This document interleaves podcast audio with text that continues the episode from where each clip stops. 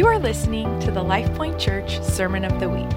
For more resources, visit us at livethemessage.org. Good morning, church. So glad you're all here this morning, January 12th, 2020. We made it, and I'm glad you made it here this morning to our 1045 service. Um, somebody, one of our leaders from our uh, trustee team, came up to me during worship and just shared a word um, as we were worshiping that uh, during that song, "Break Every Chain."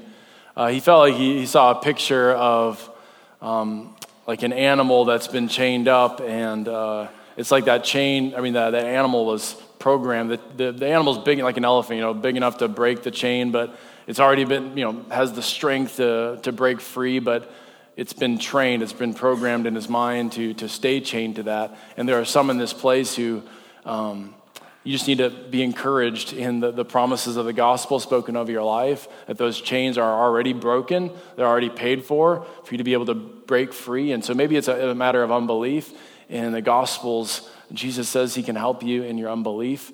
And so right now, I just want us to respond to that. If you're here in this place and you're in the midst of it, you're, you're in a battle, you are, uh, it seems like, just day to day, and, uh, and you just need some hope spoken into your life that those chains that have bound you for a long time, they're broken already in Jesus Christ. And just in a, in a fresh way, you need to receive that. If you all just bow your heads, I want you to receive that. Uh, if, even if it's just one person in this place or if, if it's a multitude, I just want you to receive that encouragement from the Holy Spirit. Lord, we feel like you, you speak to us in community. We believe that. And, um, and we just receive that word. There are some that have almost, maybe from their environment, maybe from their, their upbringing, they've so been inundated by a script or a narrative over their life that it's hard for them to believe anything else. But Jesus, you speak a better word. And this morning, you're speaking freedom upon them uh, addictions and anxiety and depression, um, toxic thoughts.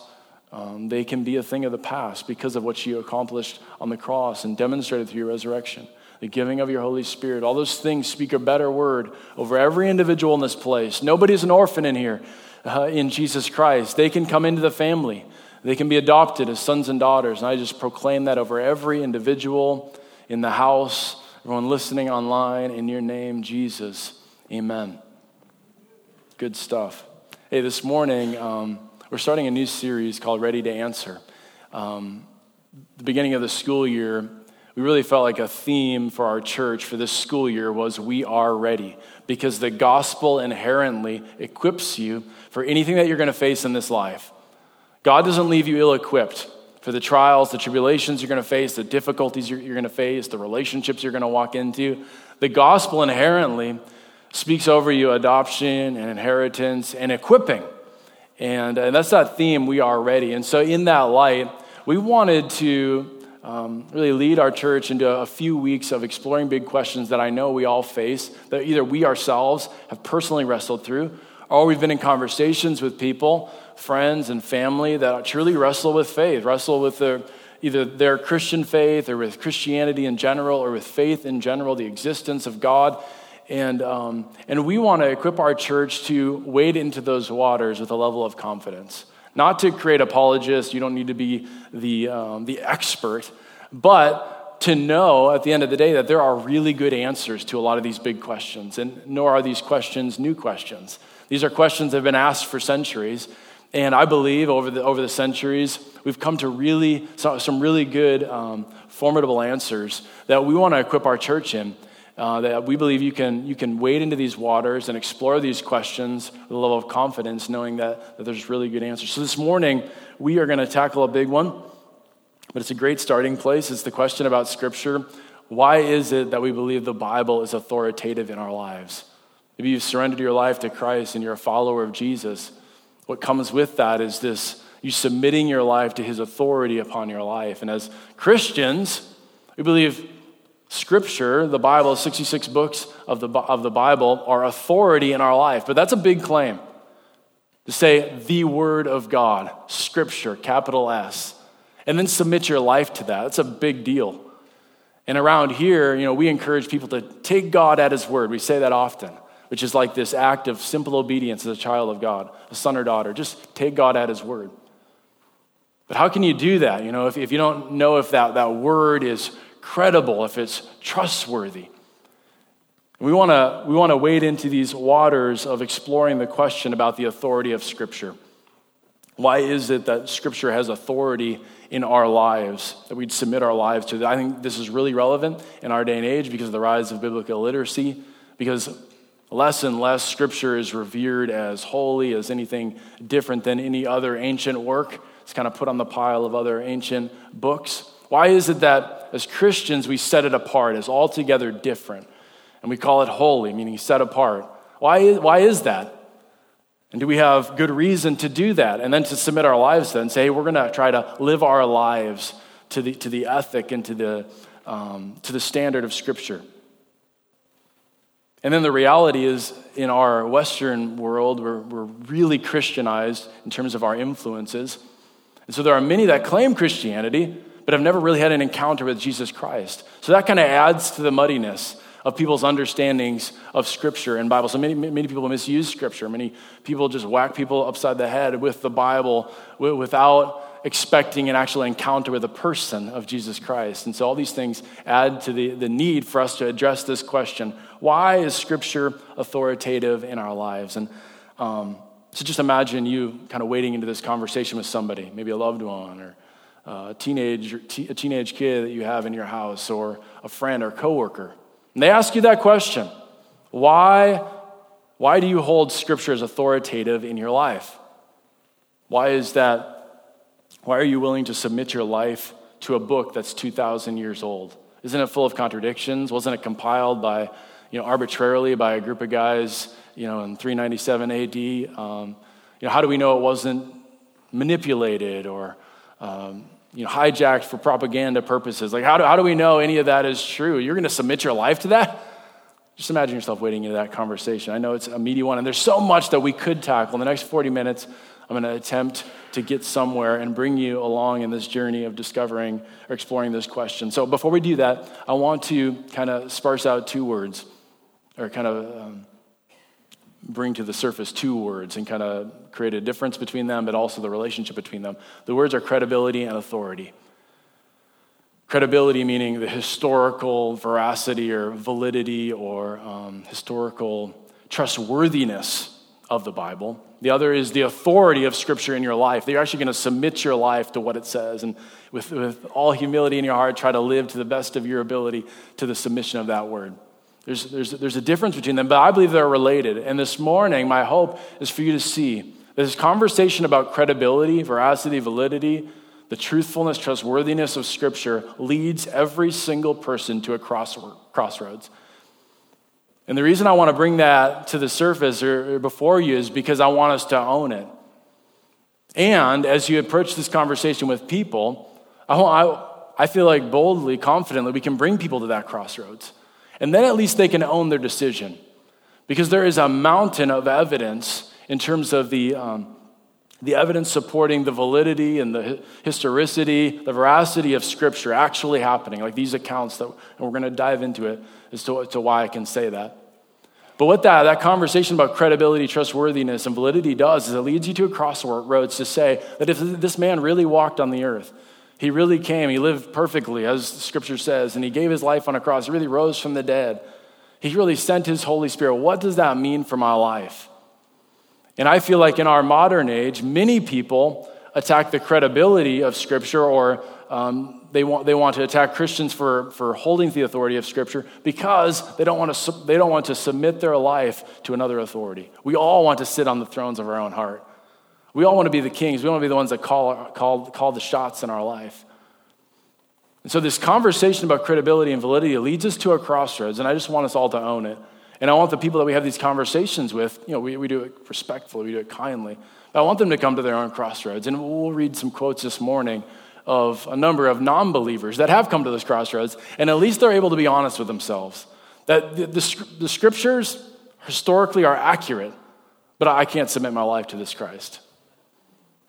It's good for us to be honest. So, as I've kind of already alluded, this entire conversation, this entire question centers around one man. His name is Jesus Christ, Jesus of Nazareth.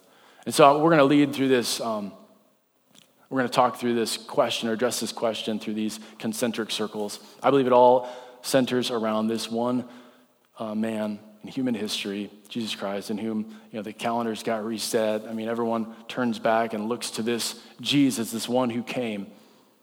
There's so many questions around this man. Who is he? Is he an actual historical man that actually walked the earth, or is he more folklore, legend, mythology? You know, is he more the invention of you know centuries of wanting to kind of create a central figure for a movement? Was he was he a peasant? Was he a you know a political insurrectionist and zealot? Who was this Jesus? And there's all sorts of conversations going on about, about him, and there have been for centuries. But that conversation about who Jesus is leads us to one place, and that's the next circle in these concentric circles. It's the Gospels. That we know of in Scripture is Matthew, Mark, Luke, and John.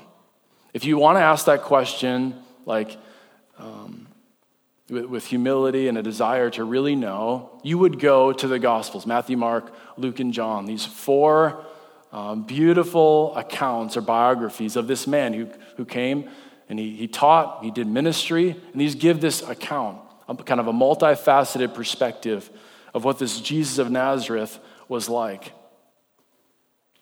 But as soon as we dive into the Gospels and start exploring the validity of the Gospels, a bunch of questions arise, right? Why these Gospels and not other Gospels? The last 10 years, there's been all sorts of buzz about the other gospels. There's the gospel of Thomas, the gospel of Barnabas, of Peter, of Mary. There's dozens of them, actually. The gospel of the Hebrews. Why Matthew, Mark, Luke, and John, and not the other gospels? I mean, did we just kind of scour through them all and kind of cherry pick the ones that present the Jesus that we want? Or, or what is it? Why these gospels? It also presents the questions about credibility. Okay, so are these four accounts even credible? Are they trustworthy? Are they accurate? And then it brings us to the question about those four gospels you know, what about the problems within them? There seems to be some, some contradictions or, or parts where they kind of stumble over one another. Why is that, and what do we do with those? So we're going to quickly dive into all those questions. Okay, so why these four gospels? Why Matthew, Mark, Luke, and John, and not the gospel of Thomas and, and Barnabas and Peter and Mary? Well, there's a few reasons. One is Matthew, Mark, Luke, and John all claim to be eyewitness accounts of either apostles or cl- people in close relationship with apostles. So Matthew and John being apostles, Mark and Luke being you know, cl- close confidants or traveling companions with apostles. Whereas the other gospels, Thomas, Peter, Barnabas, they, they are not written by their namesakes. And that's been proven emphatically by scholars. They're written several centuries after the, the accounts uh, written about. Now, early church leaders would, would they would, they would regard some of the writings within those gospels as maybe helpful or even accurate uh, pictures of, of the Jesus presented in Matthew, Mark, and Luke, and John, but they're completely set apart as different because they were written centuries afterwards.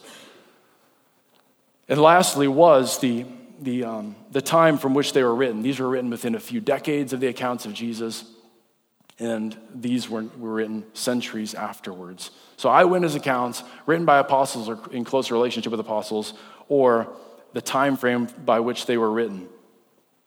So early on, these gospels began to rise to the top as distinctly different. I mean, they were uniquely different, set apart as scripture. And in all the canonical lists from the earliest centuries, these were set apart as scripture emphatically across the board, the consensus. So, what about that second question? Are they credible? Okay, so they're, they're different, but uh, how do we know the gospels that you and I are reading are actually what took place in ancient history? How can we be confident that they're trustworthy? We have more confidence in the historical credibility of the Gospels than we do in pretty much anything in ancient history.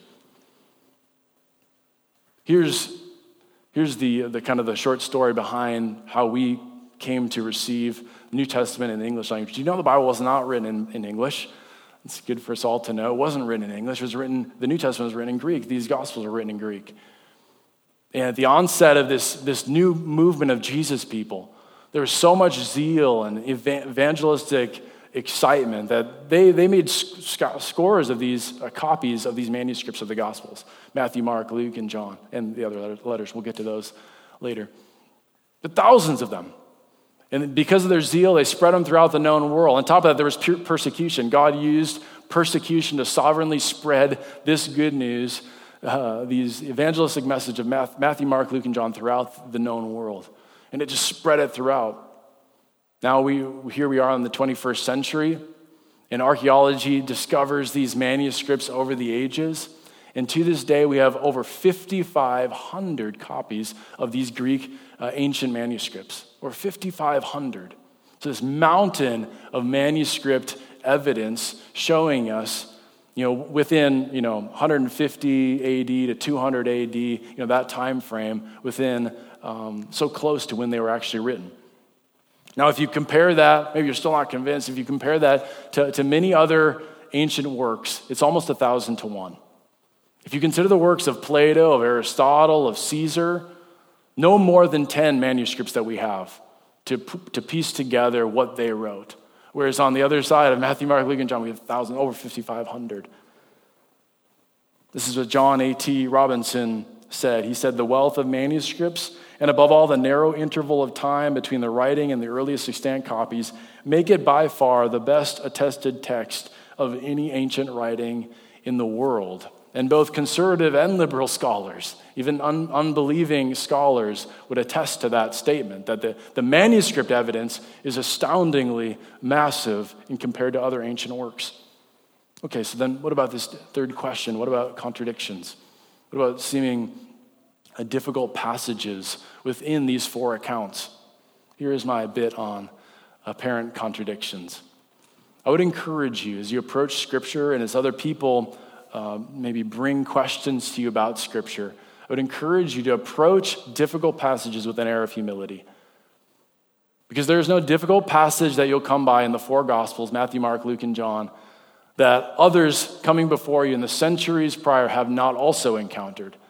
And over the centuries, there have been thousands of believers, men and women, who have, who have wrestled with these passages, and they've come to some really, really good answers. And this applies across the board uh, throughout the 66 books of the Bible. When you approach a difficult passage, an apparent contradiction, I'd encourage you to first um, consider genre. a lot of people have a, have a struggle with Genesis 1 and 2. Uh, some, some do. If you consider genre, there, there's, there are some good explanations for why Moses would have given um, different accounts of the creation story. And he knew what he was writing, so he wouldn't uh, inherently write a contradiction, an impossible scenario. But genre, I believe, gives a really good explanation. Secondly, consider culture. Many difficult passages can be accounted for when you consider culture. Mark and John give an account of the crucifixion timeline, and Mark states that Jesus is being crucified at the same time. John says that Jesus is just appearing before Pilate. How can they both be happening at the same time? Somebody's got to be wrong, right? And we think that, okay, I just got to throw this whole thing out. The whole thing's a farce. But actually, when you consider culture, there's some really good answers. Matthew, Mark, Luke, and John, they, they gave time in terms of a Jewish time system. Where John, who wrote 30 year, 20 or 30 years after Matthew, Mark, and Luke, he wrote from a, a Roman time frame, a time, time standard. And so, actually, when you line those two timelines up, John's timeline lines up perfectly with Mark's. So when you consider culture, there's a, there's a lot of things that, that get answered for. But too often we, we allow just an initial reading to blind us from what's actually there. Some, some have difficulties with the different accounts in Matthew and Luke of the birth of Jesus. But any married person in the house knows that a married couple may have a little different perspective or different details, different emphases in giving a story, telling a story. Am I right? Yeah, the, the, the wife is going to tell about all the, the beauty and the smells and the, the, the frilly details, and the man's going to talk about the, the, the, adventure of it, the danger and the, the risk taking. And, and, and honestly, Matthew gives the account of the birth of Jesus, and many scholars believe it's more from Joseph's perspective. So, what is it? It's the, the flight to Egypt and the, the escape from Herod, and it's the, the visit from the wise men. And Luke is more from the perspective of Mary. Seeing the, the angelic encounters with the angels, and nothing about frilly details and, and, and smells, but, but you get the point. There would be different emphases. And there's nothing in the, the birth accounts that are uh, contradictions of impossibilities. Uh, it's just a matter of emphases. And many of the gospel accounts, uh, especially when it comes to John, I mean, he, he was fully aware of what Matthew, Mark, and Luke wrote. And so, I mean, he wouldn't inherently or on purpose contradict them. These were his, um, these were his counterparts in the gospel. Um, here, here's a great example of uh, you know, a difficult passage. Here's the, account of the crucifixion, um, the, the statement that the, the Roman guards placed at Jesus' cross of his, this was his crime. This is who he is. Matthew says this is Jesus, the King of the Jews. Mark says it says the King of the Jews. Luke says this is the King of the Jews. And John says Jesus of Nazareth, the King of the Jews. Well, only one of them can be right. I mean, right? I mean one of them's wrong. I mean, they're all three of them have to be wrong. It's multiple choice, mutually exclusive. But that doesn't necessarily have to be true. In reality, as we're, as we're, giving accounts from multiple perspectives, each one of them could be picking out different details and giving account of those details. And when you pull them all together, the truest sense of what's actually written at the cross of Jesus could very well be this is Jesus of Nazareth, the King of the Jews. Very easily. That accounts for all the details of all four accounts with no, you know, uh, nothing left out, all details accounted for. This is Jesus of Nazareth, the King of the Jews. And I believe there's many explanations like that when it comes to the four different perspectives of the Gospels. So you approach that, you say, Who is Jesus? And you approach the Gospels. And you begin to realize that this man really walked the earth. He really did claim to be God. He really did claim to be the way, the truth, and the life. He really did give his life on a cross. He really did rise from the dead. We're going to talk about the resurrection in a couple weeks. He then sent his Holy Spirit to live with us, and this Jesus movement started. What does that mean then for his scripture? That's the next concentric circle. Because you accept the Gospels as actually happening, as, as valid, as historically accurate. Well, Jesus himself claimed to, to, uh, to follow the authority of Scripture, the Old Testament Scripture the Hebrew scripture. So, what do we do with the, the first 39 books of the Bible? That's the next concentric circle that we're going to consider. This beautiful compilation of multiple genres, dozens of authors, and centuries of history. How do we know that that Old Testament scripture is any the one that we have today is anything close to what Jesus had? How do we know it's anything close to what was written centuries prior? How can we have any confidence that the scripture of the 39 books of the Hebrews uh, Bible, that we can have any sort of, we can place any faith in that, any, any confidence for it to speak relevantly to our lives as an authority in our lives? So I'll, I'll teach you a little something about a tradition called the Masoretic text or the, the, the Masoretes, these, these scribes who their sole purpose in their life, their, their sole task of these scrolls, these Hebrew scrolls, that was their, their main purpose in their life. And with, um, you know, with a prof- professional vigor and desire, to, zeal to, to do the best that they could for the glory of God, they would, with meticulous and painstaking uh, attention to detail, copy every single letter and word from Hebrew scrolls onto the next scroll. But you know, I talked to you about the proliferation of the New Testament as copies, you know, thousands of copies spread across the known world. Hebrew scripture is completely different. It's almost a little frustrating for us. We love, we love mountains of mountains of manuscript evidence. The, the, Hebrew scripture is completely different because as, as, a, as uh, uh, the Hebrew people would use a scroll and it would reach the end of its life, it got worn out, they would destroy it after, after it was done. They'd, they'd copy it, they would hand it to the Masoretes, they would, they would copy it meticulously, and then they would destroy the old one. And all the, like, all the archaeologists and historians are like cr- cringing, like, no, please just preserve it, put it in a refrigerator somewhere, or, you know, do something with it, preserve it. But they would destroy it. That was, that was their tradition. They were putting all their faith on these, these guys, these scribes, the Masoretes. What would the Masoretes do? How would they, how would they know that they're, they're confidently copying the scrolls from one to the next? They would count every single verse after they completed a book, the book of Deuteronomy. They, they would count every single verse. Then at the, the, the very beginning of the scroll, they'd annotate the number of verses. They'd make sure it lined up perfectly with the prior scroll. Then they would count to the very middle verse. There can only be one. And they'd make sure it lines up perfectly. And they would annotate that at the top of the scroll. Then, thirdly, they would count out all the sections. It was broken down into sections. And they'd make sure that lined up perfectly with the other scroll. If any one of those three numbers were off, they'd throw out their weeks of work and they'd start over. It was that meticulous you know, level of attention to detail that guided these, these Masoretes to, to um, be able to confidently hand down the scrolls from generation to generation. But for centuries, as, as Christ's followers, we just kind of had this faith that the Hebrew people knew what they were doing. And like, okay, I hope they got it right. Because I, I, like, I look to the scripture every day and, and I want it to guide my life and I want it to have an authority in my life. I want to know what God is saying. So something really significant happened in 1947, the discovery of the Dead Sea Scrolls, what you know, archaeologists consider the, the greatest archaeological find of the 20th century. In the caves of Qumran, you know, near the border of Jordan in modern Israel, these shepherds were messing around and they threw a rock into a cave and they hit these clay vessels and these vessels broke open and they realized there were, there were these scrolls in there. They had no idea what they discovered. They were worth millions of dollars and they sold them for pennies on the dollars. And, um, but what they ended up finding were scrolls, many scrolls in these caves, not just the ones the, the shepherds found. And it became a, a significant archaeological find because what what they found were 30 scrolls that, that held 38 of the 39 books of the Bible from our Hebrew scripture, from our, the Old Testament. And up until that time, the oldest Masoretic text that we had was from 900 AD.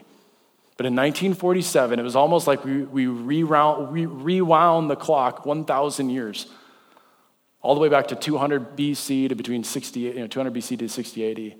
Some of these scrolls dated, dated more than a thousand years back. So, I mean, this was just like, this was like the best day ever for, for archaeologists. They were like, we get a glimpse into the, the, the trustworthiness of this cultural uh, tradition, the Masoretes. And they get to look at, so how do they compare? That's like the, that's like the, the burning question in the archaeologist's, archaeologist's mind. This is what Miller Burrows says. He said, it is a matter of wonder that through something like 1,000 years, the text underwent so little alteration. As I said in my first article on the scroll, herein lies its chief importance, supporting the fidelity of the Masoretic tradition. And the, the, the number they came to was 99.5% accuracy over 1,000 years that was handed down from generation to generation. So there's great confidence that the Hebrew, the Old Testament scripture that you hold in your hands, obviously translated from Hebrew to English, there, there's, a, there's a credibility to a validity, a veracity to it that you can, that you can have confidence in. So, where do we go from there? What about we're, we're still missing 23 books of the New Testament? How do we, how do we um, then, in confidence, submit our lives to the rest of Scripture, the other 23 books? Because, you know, weren't these just kind of hung on a dartboard, and a bunch of guys just kind of threw darts at them. And they're arbitrarily chosen 23 books out of all the other writings in the early church. There's all sorts of writings um, running around uh, during the early church. How did we arrive at these 23 books? Early on, it seemed in the church this brewing sense that some of the writings that were um, being sent around were authoritative, they were on a different plane. Acts chapter 2, verse 42, it says, They devoted themselves to the apostles' teaching and to fellowship. There was this sense that what the apostles were teaching and dictating and, and writing and even orally spreading, there was something different about it. There was an air about it that was completely different than other writings. And that was from the, the earliest times. Here's Peter, uh, 2 Peter chapter 3, verse 15 through 16. This is what he says. And count the patience of our Lord as salvation just as our beloved brother Paul also wrote to you according to the wisdom given him. And as he does in all of his letters when he speaks in them of these matters. There are some things in them that are hard to understand, which the ignorant and unstable twist to their own destruction, as they do the other scriptures. Here, here Peter, you know, counterpart to Paul, you know, um, fellow worker in, the, in, in ministry, in the gospel, affirms Paul's writing, and Paul writes 13 of these 23 books. He affirms Paul's writing on the same level as Scripture. That these ones, they, they have a hard time wrestling through some of Paul's writings. But people do that with all of the Scripture. And so it makes sense that some would twist Paul's writings as well because he places them on the same plane as Scripture. I believe that the story behind the, the compilation of the New Testament as we know it is a beautiful one. The Bible as a whole, 66 books, was written over a period of 1,500 years by more than 40 different authors, three different languages. It's this beautiful mosaic of God's redemptive story, um, Him inspiring through the Holy Spirit a number of different individuals to, to bring to us this revelation of His redemptive story. So, wouldn't it also make sense that then the compilation of those writings into like an overarching consensus amongst the body of Christ would also come about through kind of succession of inspiring moments and a, a consensus over time? Well, that's what happened. So the, the council that happened in 397 AD wasn't the first council. Instead, it was a series of councils. 393, they actually affirmed the same list that they did in 397 AD. And we have canonical lists that go, inspired lists that go all the way back to 150 AD. So the sense that a group of people felt all this pressure to all of a sudden like call some, some books scripture and others not, and it all happened in 397 AD is, is false. It's not true. We have lists historically that go back all the way to 150 AD. There was this sense shortly after they were written, and, and the latest books to be written, you know, were the writings of John around 90 AD. And just a few decades after that, the, the pressing sense amongst the church was some of these writings are completely different. They're on the plane of Scripture. We should define this. And it was through a succession of kind of iterations of consensus and the working out of it amongst the body of Christ that finally, within a few centuries, they come to this consensus and say, no, these, these are the 66 books of the Bible.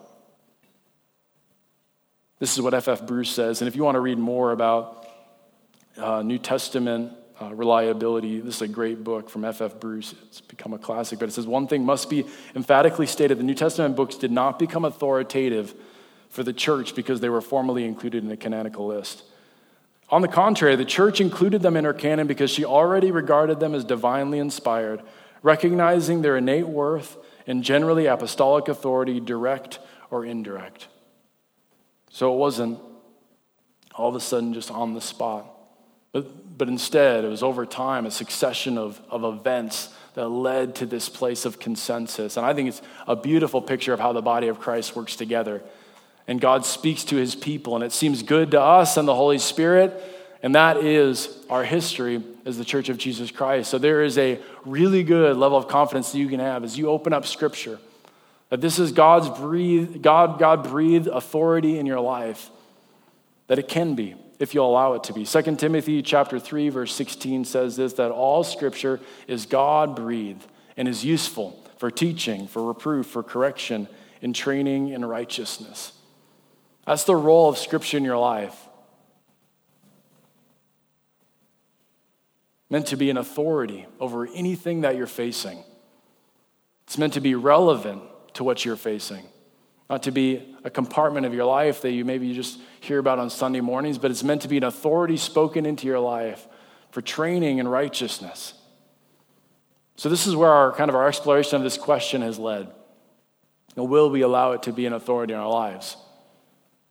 Jesus is where it started, and now it's Jesus is where it ends. This exploration of this question of the authority of Scripture. If Jesus really did come and he is who he says he is, then am I going to trust him with my life? And that's that crossroads that I was talking about at the very, very beginning. That, that question, burning question about credibility and uh, historicity of Scripture leads us to a crossroads. And I just want every single person to own it and the people that we have conversations about Scripture. I want, to, I want people to own it and be at that crossroads and say, okay, it really did happen, but I don't want to submit my life to it.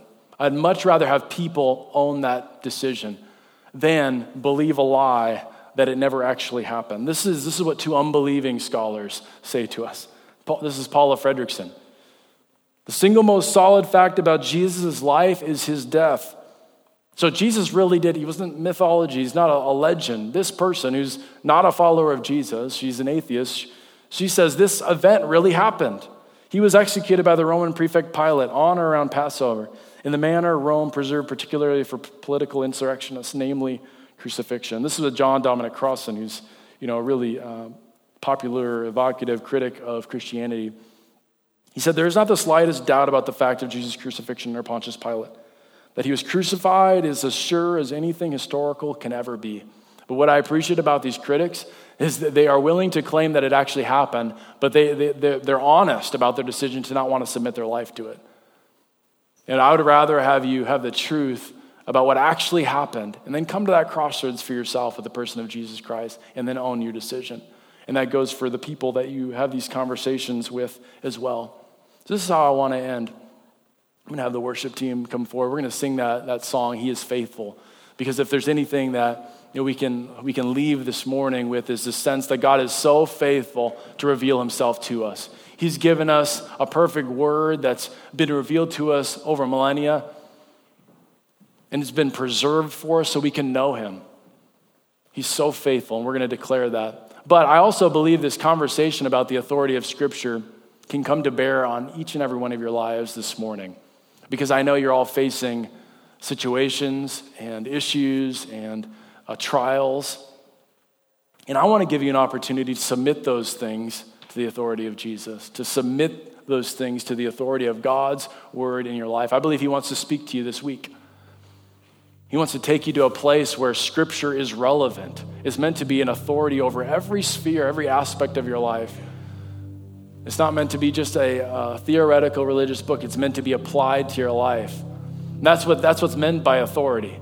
It's meant to be the voice of, of uh, the grid to see the world, the framework to see the world, uh, how we interact with other people, how we face the issues that we face. So if you'd all bow your, bow your heads and close your eyes in this place.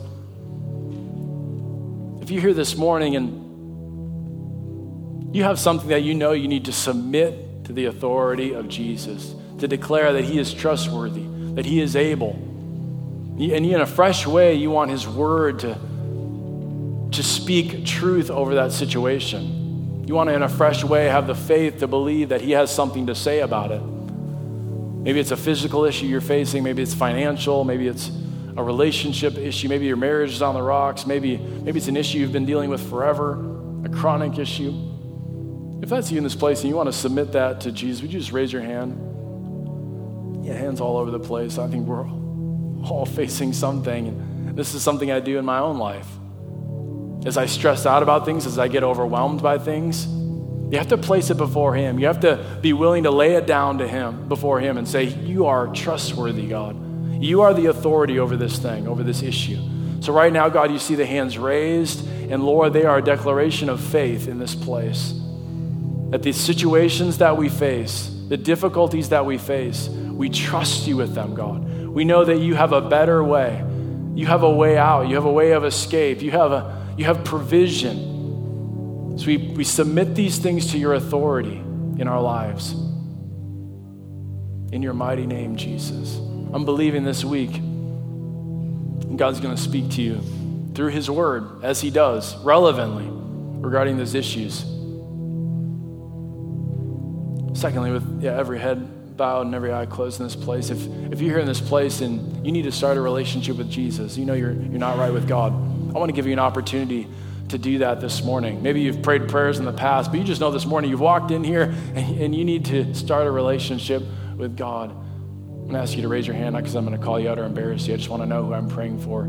If that's you in this place and you'd say, Yeah, I want to surrender my life to Christ, amen. Awesome. Anybody else? Just raise your hand so I know who I'm praying for. Awesome. So if you raised your hand, or even if you didn't, and this is this is sincerely the, the prayer of your heart, pray a prayer like this Lord Jesus, this morning I come to the end of myself. No more running. No more trying to clean myself up. I know there's nothing I can do to uh, fix my sin issue. So this morning, I come to you and I surrender my life. You are Savior, you are Lord, you are Master from this day forward. No turning back. I thank you for the new life that I have in you. Thank you for your Holy Spirit that comes to live inside of me. I thank you, Jesus, for this new work in your name. Amen. Let's give those that, that prayed that prayer a huge hand.